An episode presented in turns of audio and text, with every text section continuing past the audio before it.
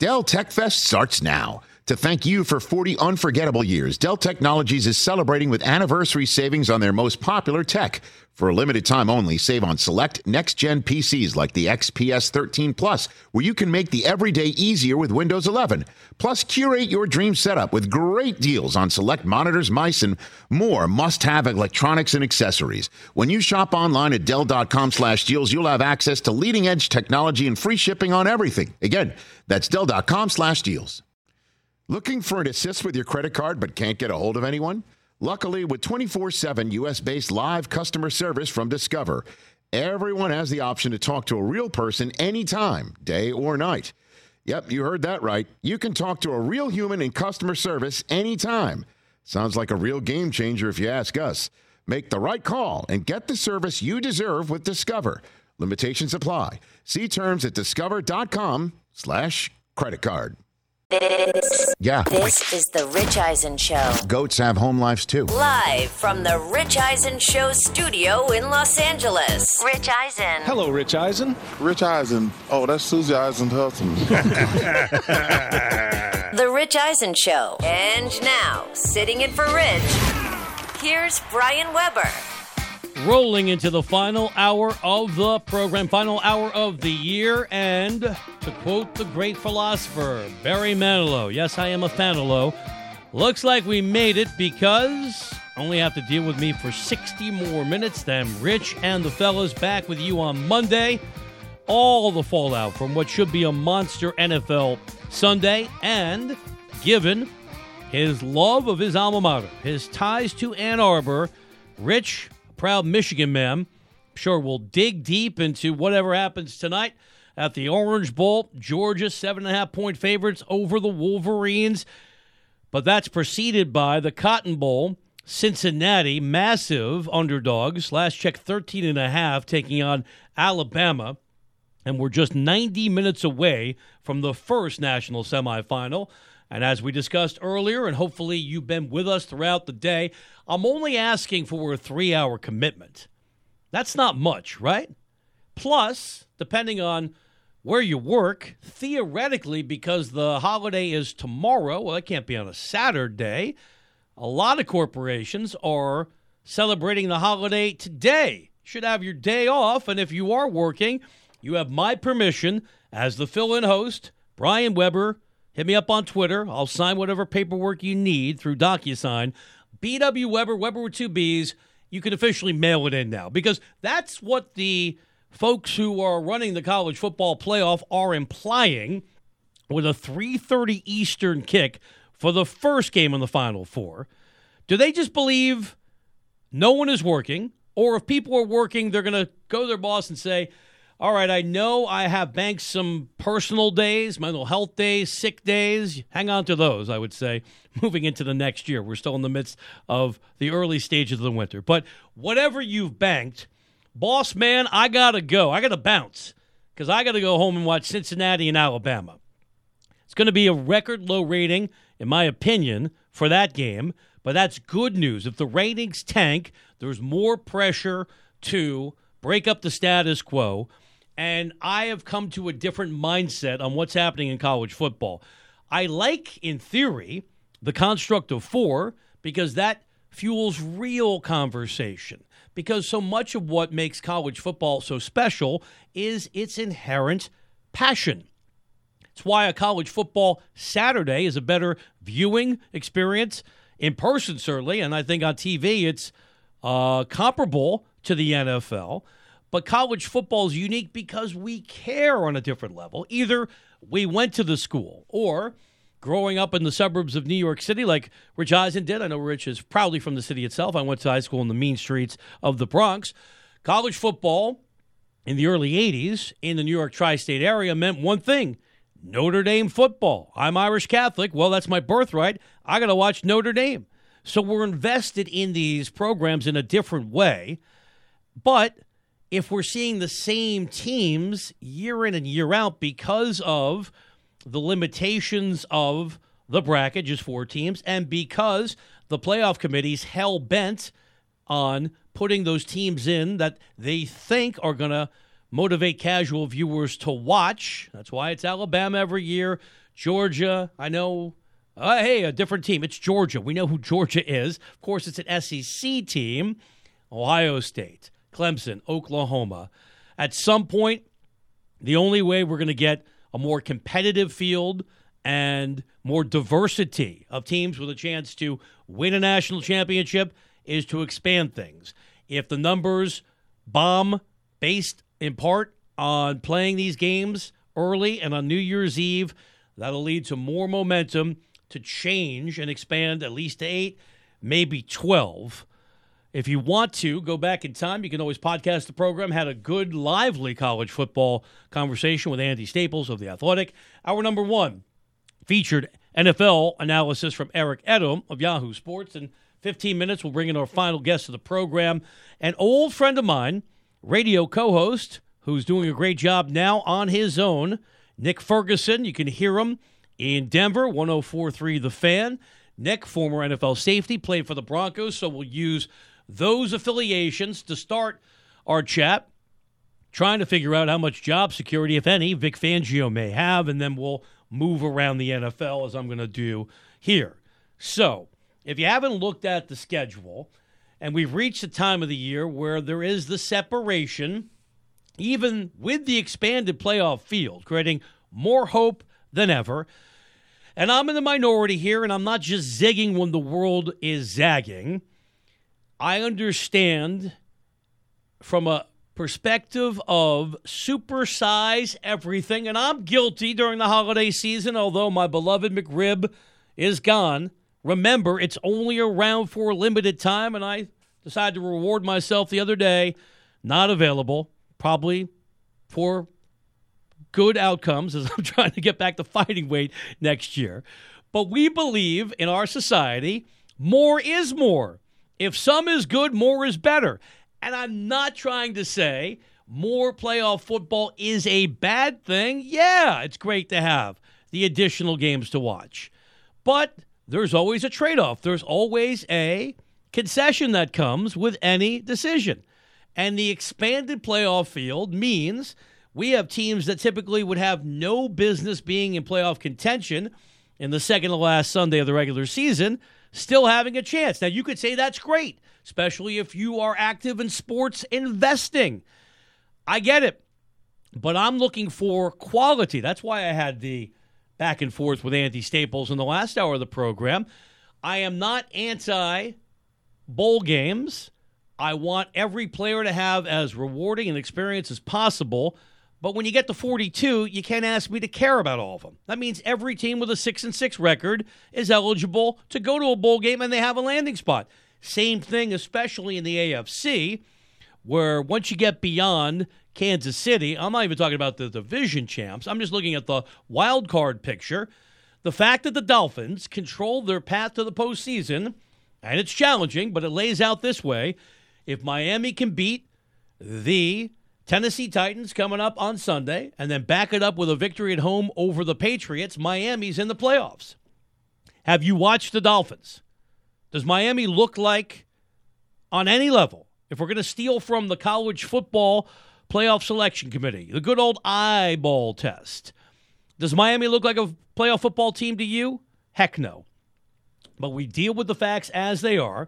So I've spent a lot of time going through different scenarios and weighing the pros and cons of teams in contention. We devoted the opening monologue to what was the breaking news that occurred just an hour before we came on the air. Kirk Cousins can't play on Sunday. It's the Sunday night matchup between 7 and 8 Minnesota, 12 and 3 Green Bay. Cousins, we found out today on the COVID reserve list, so it's backup Sean Mannion going to be out there on the road against Aaron Rodgers. We still don't know the status of Carson Wentz. Found out the news on Tuesday about his positive test, although with the modification in the of isolation time from 10 days that would have automatically disqualified him for Sunday's crucial game against Las Vegas. Always remind myself Las Vegas, not Oakland. Instead, Wentz is going to be a game time decision may have a chance to play. So there are so many different variables and so many twists and turns coming up. But I think we can get bogged down in these details and lose sight of what truly matters, and that's who has a legitimate chance to win it all. And in the AFC, it's not just the disparity in the rankings, although that's not as broad as you might think. Remember, when a lot of you, yeah, you, I can see you through the radio. It's wonderful technology. It's Brian Weber in for Rich, Rich Eisen Show. 1 204 Rich is our phone number. My Twitter handle is BW Weber, Weber with two B's. But when some of you left the Chiefs for dead in October, maybe you forgot that it was a long year and there are plenty of opportunities to rebound. And of equal significance for Kansas City, get healthy because they were missing critical people on defense. And you had the comeback of Chris Jones and lining him up in the right position so he can get to the quarterback with even more ferocity. Mahomes has been uneven this year, but as everybody's looking for the strongest opinion possible, Cincinnati at 9 and 6, trying to lock up the division, still in the midst of a rebuild. They're not done. But it's a credit to what's going on with that team led by Joe Burrow and the amazing rapport with Ja'Marr Chase. And Joe Mixon made terrible decisions in college. I'm not going to overlook what happened to him prior to coming to the NFL, but so far, no repeat of that abhorrent behavior. And he, because we care about productivity more than just about anything else, he's been an effective running back for the Bengals. So Cincinnati, a major development this year, and they're not done building. A possibility to wrap up the division. More important, win or lose, make a statement they belong in the conversation with Kansas City. Well, flip it around, and I was not watching many of the bowl games yesterday. I'll self report. So I'm a sucker for an interesting topic, but I can't remember which network. No need to call anybody out, but one of those talking head shows had the debate who would you rather have, Joe Burrow or Patrick Mahomes? And I know it's professional wrestling. I understand the dynamic. If I say the sky is blue, you have to say the sky is red because we have 15 minutes to kill before the next commercial. But I think I'm fairly loquacious on a Big Word Friday, and I would do it if I had to, but thankfully I don't. How can you even come up with a straw man argument that Joe Burrow is superior to Patrick Mahomes. And I'm not diminishing Burrow in any way. He has been magnificent. Remember, this is year two. Year one, he went down with that serious knee injury. What a great comeback. And what phenomenal numbers he's putting up, not just the video game performance last week. Anytime you hear Norm Van Brocklin, you know somebody's approaching a milestone, and Burrow put up 525 yards and four TDs. Fourth most passing yards in a single game in the history of the NFL. Great year. Star in the making. But if we're just going to have a reasonable comparison, don't you have to go with a guy who's already won a Super Bowl and followed up with another appearance last year? Mahomes has had some wobbly moments, but he's still Patrick Mahomes. And I think that'll be borne out again when we get to game time coming up Sunday in Cincinnati. So, a chance for the Bengals to reveal more of what they're all about. But as I've been posing the question along the way, and perhaps I'll do it again in just a few minutes when we check in with my pal Nick Ferguson, the former NFL safety, I think the more compelling way of framing things in the AFC is who is the second best team? Who do you believe can really, as a road opponent, go into Arrowhead Stadium, that cauldron, on a frigid day in January and hang with the Chiefs. I still believe in Buffalo. and I understand the defense has taken a major step back, and it's almost entirely a one man show with Josh Allen. If you go back to the details of the win over New England on Sunday, giving Buffalo control of their road to a division title. Not only did Josh Allen have a phenomenal game in the air, he was Buffalo's leading rusher. So I'd like to see, and I'm not rooting for anybody, but if I'm trying to bolster my argument to have more of a firm belief in Buffalo, they have to run the ball a bit. Just give me a semblance of a ground game to keep the defense honest. And you got to play better defense, and you got to get to the quarterback. If it's Buffalo against Kansas City, you have to apply some pressure to Patrick Mahomes. That's why I'm a more firm believer, not just going through the seedings, because most of you probably don't even know. Right now, the Colts are the two seed in the AFC. And any Colts, uh, rather, the Titans, the Colts have been vying back and forth with Tennessee, but by virtue of sweeping the season series from Indianapolis, it's the Tennessee Titans who are the two seed. And as I think about where Tennessee is at, a lot of it comes down to do you think that what we've seen from Ryan Tannehill without Derrick Henry is something he can put behind him. Pronouns, pal, talking about the quarterback there, because Ryan Tannehill has thrown more interceptions this year alone than the last two years combined. And my counter to you would be well, what do we know about the health of Derrick Henry? Can we reasonably presume he's going to be back for the playoffs? Because if he is, that changes everything. He's the most impactful, dominant running back in all of football he'd be fully healthy and rested with fresh legs. And we just saw what the return of A.J. Brown on Thursday night meant as he was unguardable by a wobbly San Francisco secondary, and Tannehill actually looked like a serviceable quarterback. So if you can tell me with the degree of confidence that Derrick Henry's back, that changes everything offensively. And to get back to the notion that you got to play some defense. You can't try to outscore Kansas City 42 35 on a cold day in January in KC. You have to play defense. And I still believe in that Titan defense because of the way they approach things. Their identity is a byproduct of their head coach, Mike Vrabel. They offer a physicality on both sides of the football that, to me, gives me a degree of confidence they're the second best team in the AFC. You can hit me up on Twitter. The conversation never stops there. It's BW Weber, Webber with two B's. We'll ride the NFL the rest of the way. Coming up, we'll get the view from Denver. Does Broncos head coach Vic Fangio need to win the last two games to hang on to his job? Looking forward to checking in with my good friend Nick Ferguson, the former NFL safety, now host at 1043 The Fan in Denver. I'm Brian Webber in for Rich on this New Year's Eve. It's The Rich Eisen Show.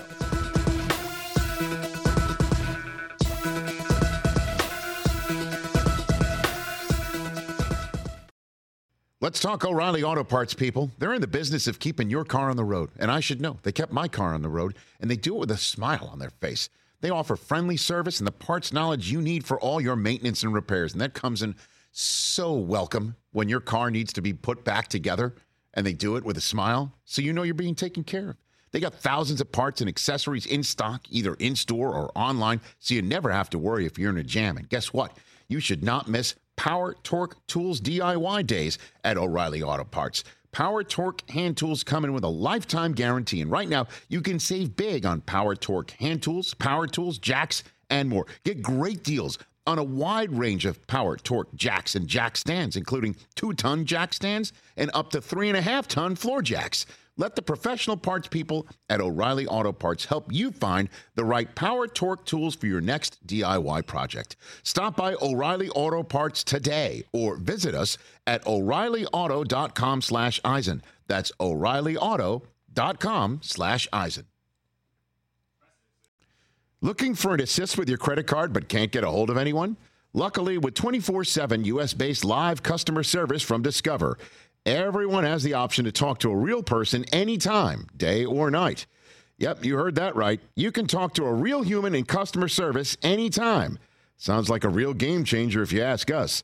Make the right call and get the service you deserve with Discover.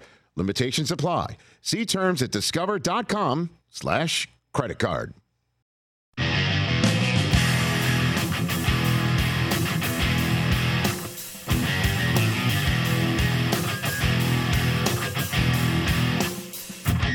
Brian Weber back with you in for Rich Eisen. It's the Rich Eisen Show, home stretch on this New Year's Eve, but we still have plenty of business to attend to, and let's continue to get you set for all the critical matchups coming up Sunday in the National Football League. Say hello to an old friend, Nick Ferguson, former NFL safety. He shined for the Broncos. Now he's a talented radio host for 1043 The Fan in Denver. Nick, Happy New Year. How are you, my man? Happy New Year, B Web. Uh, it's great to uh, talk to you again. Hopefully, uh, you're doing well, my friend. I'm hanging in there. I'm doing better now I'm talking to you. How about this? As a radio cynic, I'm doing better than Vic Fangio. So let's talk about a topic I'm sure you have covered in great detail on your local show. How much job security does uh, Vic Fangio have with two games left and Denver taking on the LA Chargers on Sunday? Well, he doesn't have that much, and uh, it's just gotten worse over the past 24 hours. He's going to be without his uh, defensive line coach, Bill Kollar, and then Bradley Chubb is not going to play. Stephen Weatherly is out as well. Jonathan Cooper is out as well. So if you are the Rams, you're saying, not the Rams, I mean the, the Chargers, you're saying, hey, this could be an excellent matchup for us, knowing as though we're trying to keep our playoff hopes alive. But Coach Fangio, man, I mean, it's been – a tough no, uh, December and November for the NFL, but definitely for a Coach Fangio moving forward. Nick, if there is a coaching change, how desirable a job would Denver be? From a distance and just watching the games on the red zone every Sunday, there's a ton of talent on both sides of the football. Still, if you don't have a quarterback in this league, you don't have a chance. Well, yeah, that's kind of been the, the narrative thus far, and Teddy Bridgewater was just that a bridge to just kind of get the team back on a, a winning track. But you have to start with a quarterback.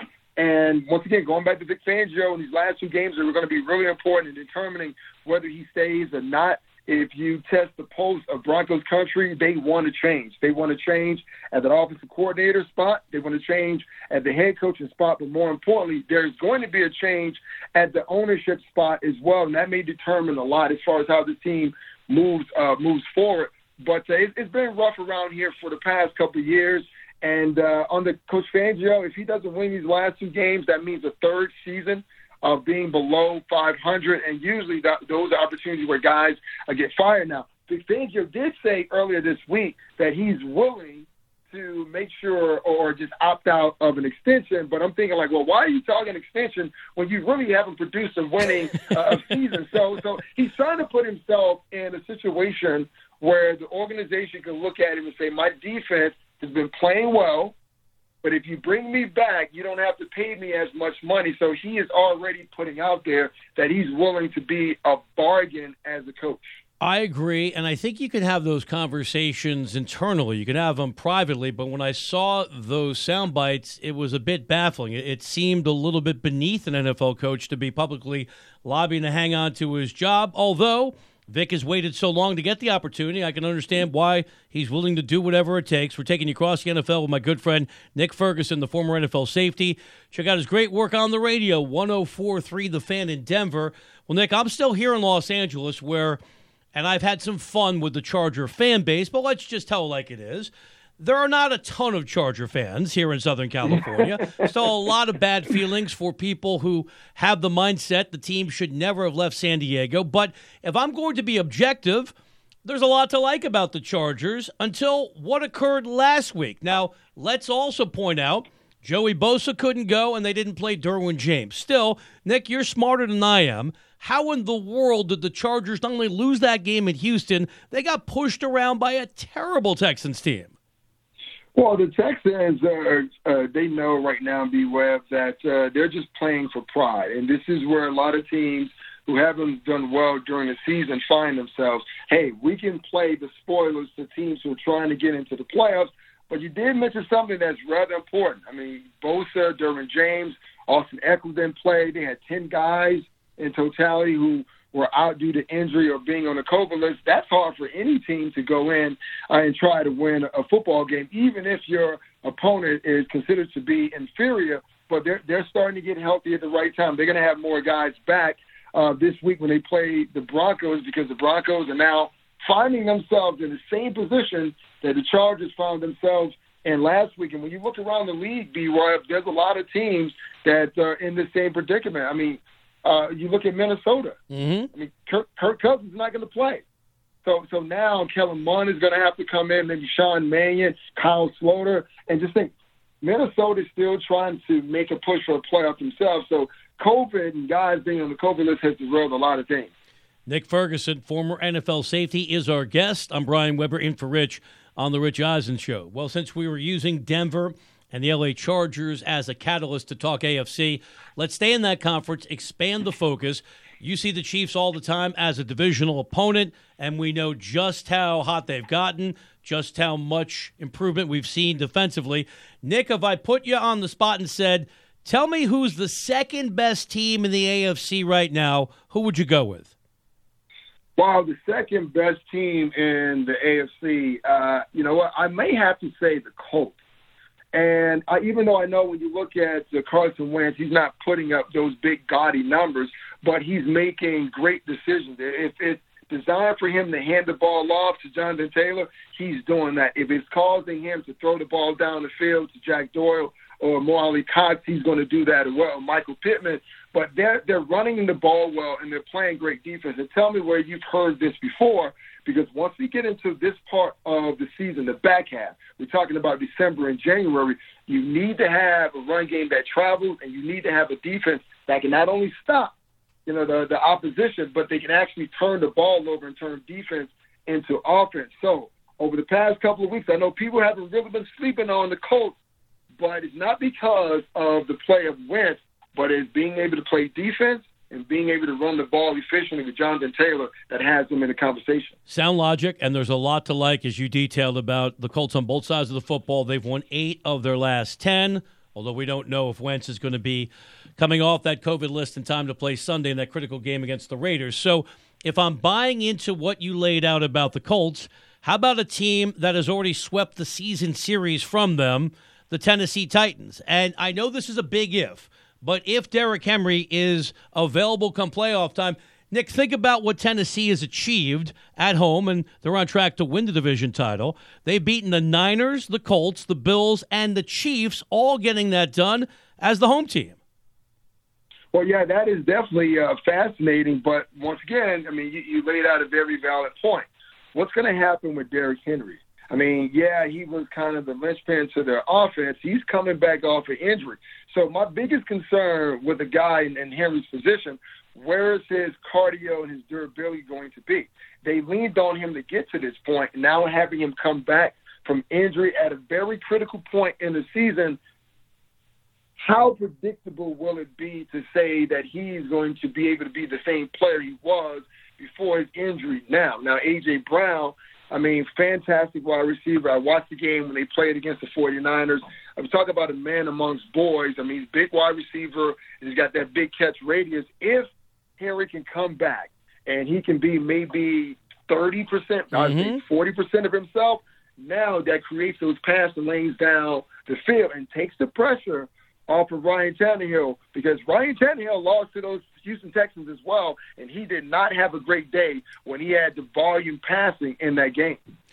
Nick, you spent some time with the 49er organization. You had a great experience with a coaching internship. So I'm not asking you for any inside knowledge. You're an objective football analyst.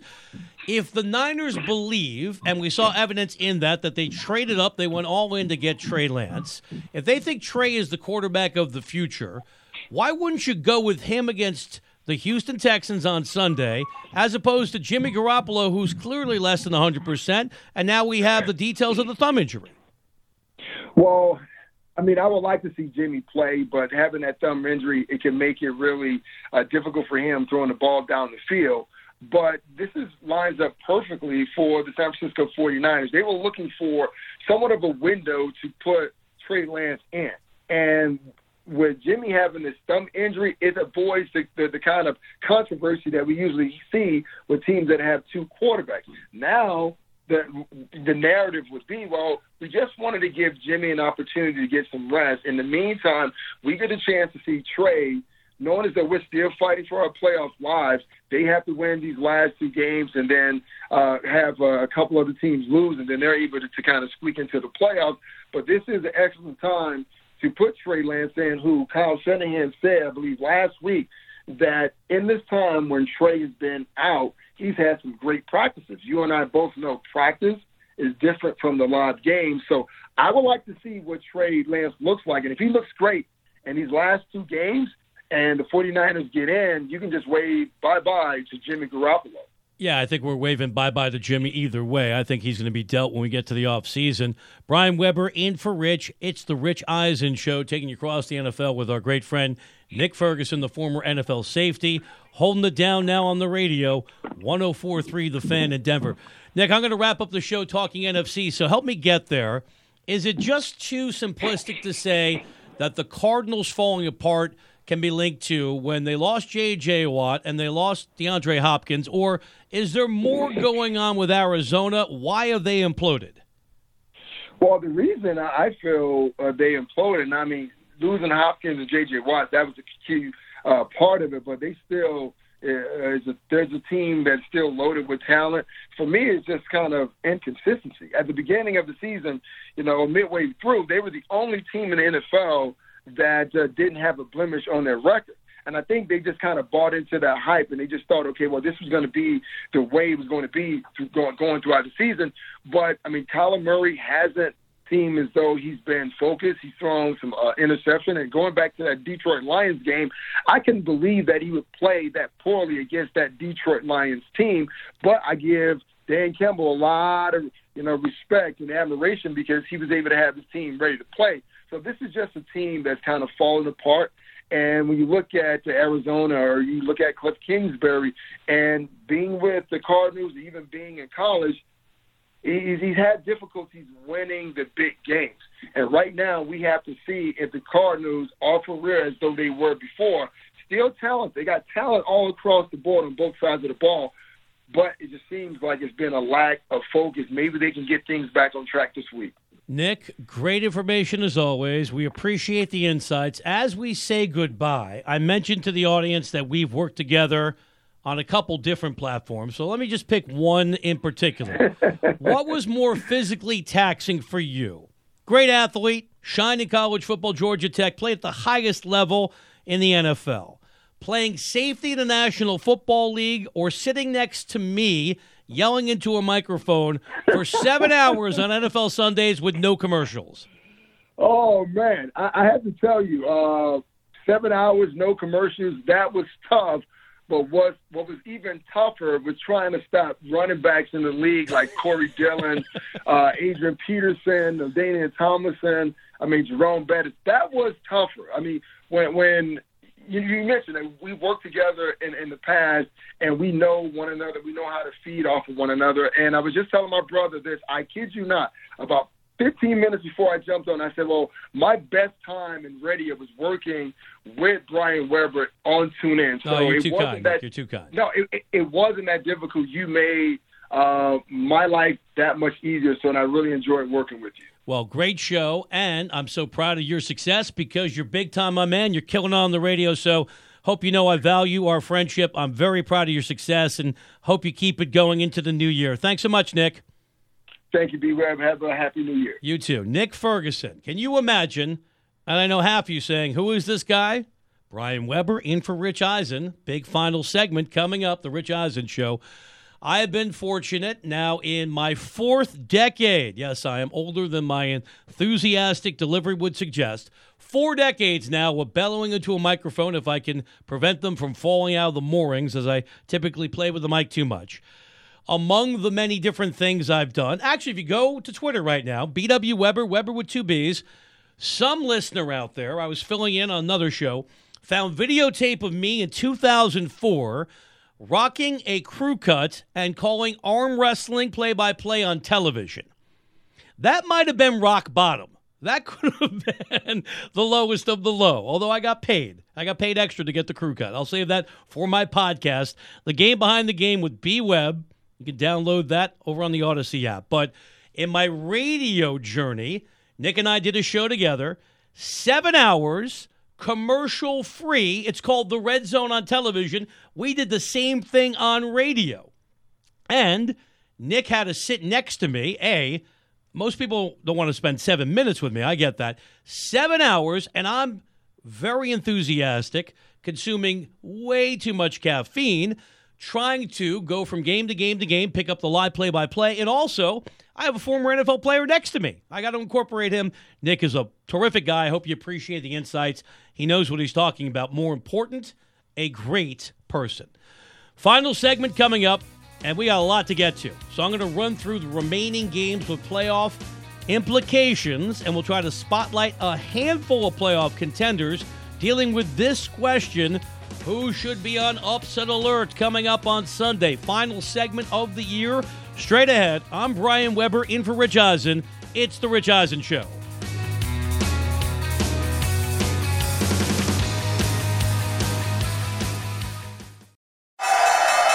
Just Capital is a nonprofit that tracks which companies are a force for good. Companies like Bank of America, which just earned the Just Capital seal. Bank of America is ranked number one for ongoing commitment to their workers with initiatives like Sharing Success, which awarded 97% of their teammates additional compensation, nearly all in stock. This is the program's seventh consecutive year, awarding more than $4.8 billion in total. Visit justcapital.com to learn how a just business is a better business. Furnished by Just Capital. What companies would you want to work for? Just Capital is a nonprofit that tracks which companies are a force for good. Companies like Bank of America, which just earned the prestigious Just Capital 2024 seal. Bank of America is ranked number one in the banking industry and number one for their ongoing commitment to workers, offering best in class benefits, including a minimum wage of $25 an hour by 2025. Visit justcapital.com to learn how a just business is a better business. Furnished by Just Capital.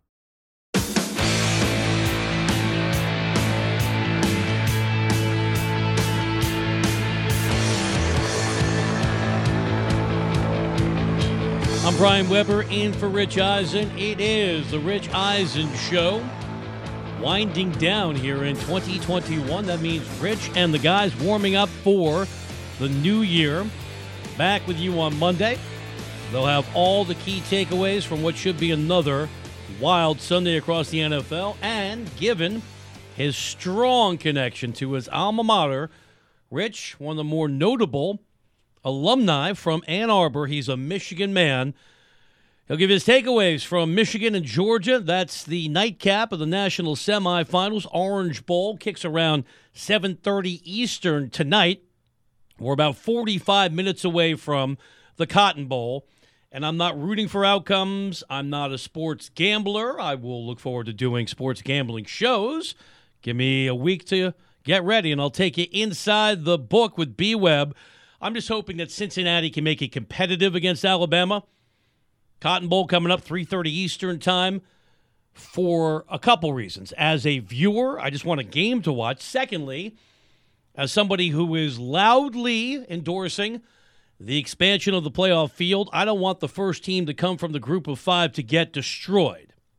So it's Cincinnati Bama coming up in about 45 minutes. Straight ahead we'll wrap up the show with firm opinions. I might waffle a bit, but strong convictions about how some pivotal things could play out not only Sunday, but the remaining couple games on the schedule in the regular season, the NFL.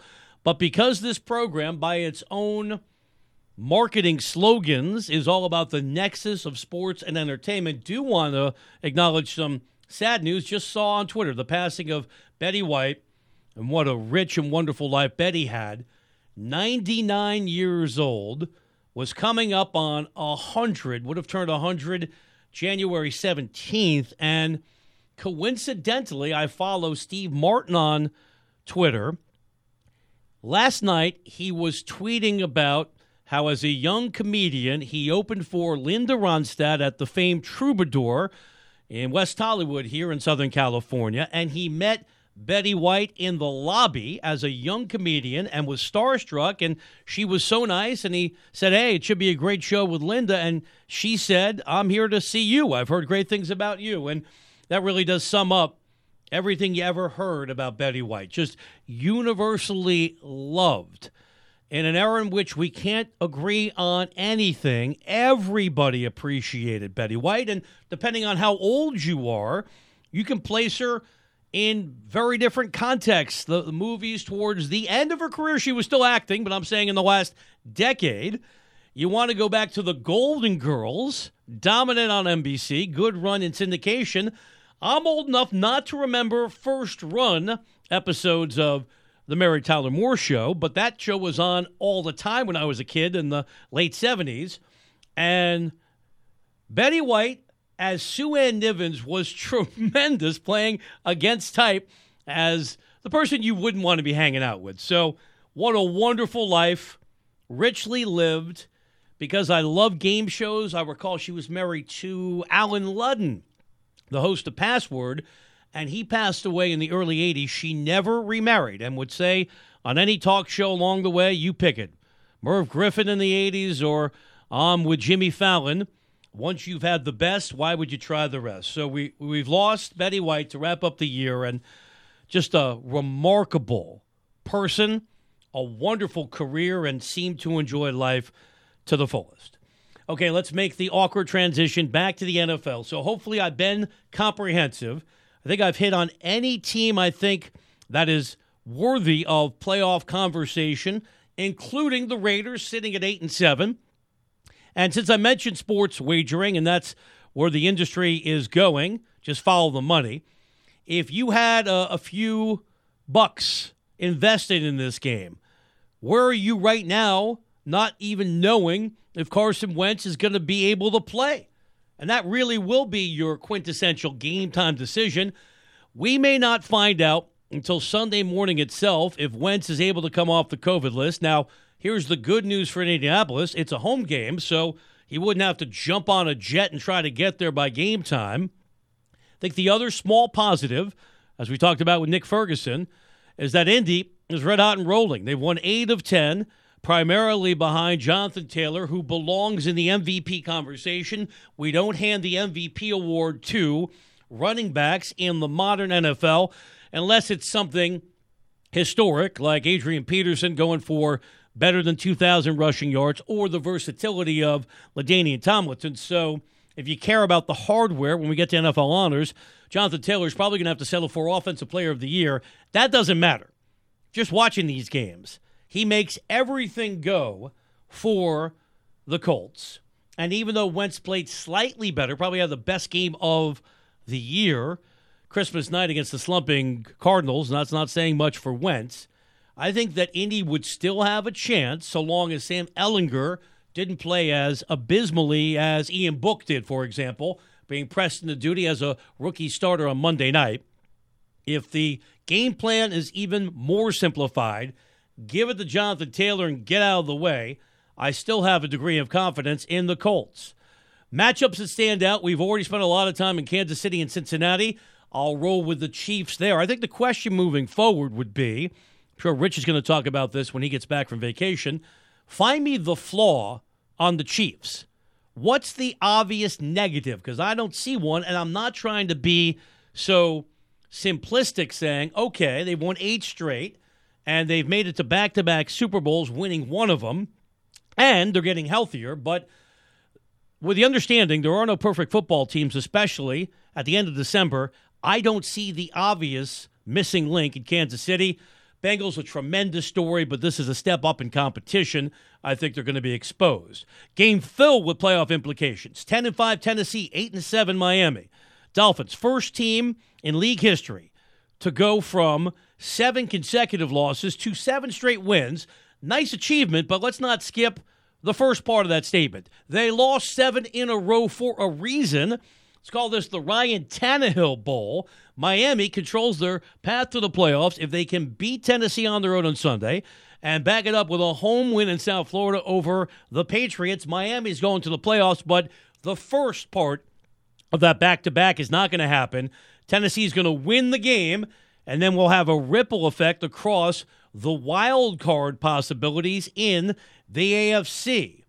Other games that stand out, none bigger in the late window, and thankfully, we have five late games, which optimizes the red zone experience. And I'm an Andrew Siciliano guy. You might prefer Scott Hanson, but when we're down to two or three games, it's just not enough for me. I'm like an addict. You got to give me my fix. So They'll be whipping around the five late games. Among them, the Cardinals, who have fallen apart. They've lost three straight as Nick Ferguson beat me to the punch. Explain to me how you lose that game to Detroit. Not only the final score, the way that they lost. Arizona, a shadow of themselves, not only because of the injuries, namely DeAndre Hopkins and J.J. Watt, but uh, J.J. Watt, Kyler Murray is looking mortal. Dallas at home on the strength of their defense. Lawrence, Gregory, Parsons, and Diggs. They're going to keep it going. They're going to win a fifth game. And if you think Cowboy Nation is insufferable now, wait until they win another game. But the past should not have bearing on what's going on with Dallas right now. I am well aware. I've done this rant many years. If we play the hits, when's the last time Dallas won anything? Got to go back to the mid 90s. Well, if you're in our key demo, 18 to 34, some of you weren't alive when the Cowboys were winning multiple Super Bowls with the triplets and having a very good time off the field. But that should not matter. And Jerry Jones making a series of draft blunders. I'm more concerned about the clock management of Mike McCarthy but given the strength of the defense and the offense doing just enough more efficiently, I think the key development for Dak is he's healthier. He wouldn't talk about it, but it just didn't seem like he was nearly 100% with the calf issue. Dallas is legit carried by the most impactful unit on either side of the football. That's the Dallas defense. Now, here's the bad news even though there are other games with playoff implications. Because Atlanta at 7 and 8, not eliminated yet, but that'll become a foregone conclusion when they go to Buffalo and lose. The Bills control their road to a division title. They're going to beat up Atlanta this week. Then they're going to blast the hapless Jets. Buffalo will ramp up the division title for the second consecutive year. Elsewhere, do you care about the Giants and the Bears? I don't. Maybe Chicago can pick up a couple more meaningless wins and 7 and 10 for Matt Nagy will feel better when he's shown the door on Black Monday. Jacksonville's a dumpster fire, but a chance for New England to beef up their playoff resume with the Patriots winning that game. Carolina has Matt Rhule quoting Jay Z to try to keep his job, turning back to Sam Darnold. 7 and 8 New Orleans, not mathematically eliminated, but they'll keep those faint playoff possibilities alive. Tampa Bay already clinching the division. They're going to destroy the Jets, and then they're going to have another win against the Panthers next week. And very quietly, the Philadelphia Eagles at eight and seven already. If the playoffs began today, they won't because it's only Friday, but already in the playoff field, they have that last wild card in the NFC, a chance to take another positive step against the slumping Washington football team. We talked about Denver and the LA Chargers. We talked about the Niners, whoever the quarterback may be, beating Houston. Seattle, could it be the last home game for Russell Wilson playing for the Seahawks? Well, I think he is going to move on. I think he's going to move on potentially to Denver. So they'll send him out for the last home game with a win over the Lions. And Baltimore versus the LA Rams, a sexy matchup, diminished by the fact that it appears Lamar Jackson is still hurt Tyler Huntley will try to take on a rugged LA defense. Rams hoping that Matthew Stafford can finally figure out how not to throw an interception. Sunday nighter, Green Bay gets the benefit of no Kirk Cousins, although he's always in a giving mood. Sean Mannion will take on the Packers and lose on the road. That'll wrap up three rewarding days filling in for Rich. So I want to thank Rich Eisen and his great team for the opportunity. Want to thank all of you for listening and my good friends here at Westwood One, Bruce Gilbert, Jack Silver, and our technical producer, Art Martinez, did a fabulous job the last three days. I'm Brian Weber. Happy New Year. Rich is back with you on Monday on The Rich Eisen Show.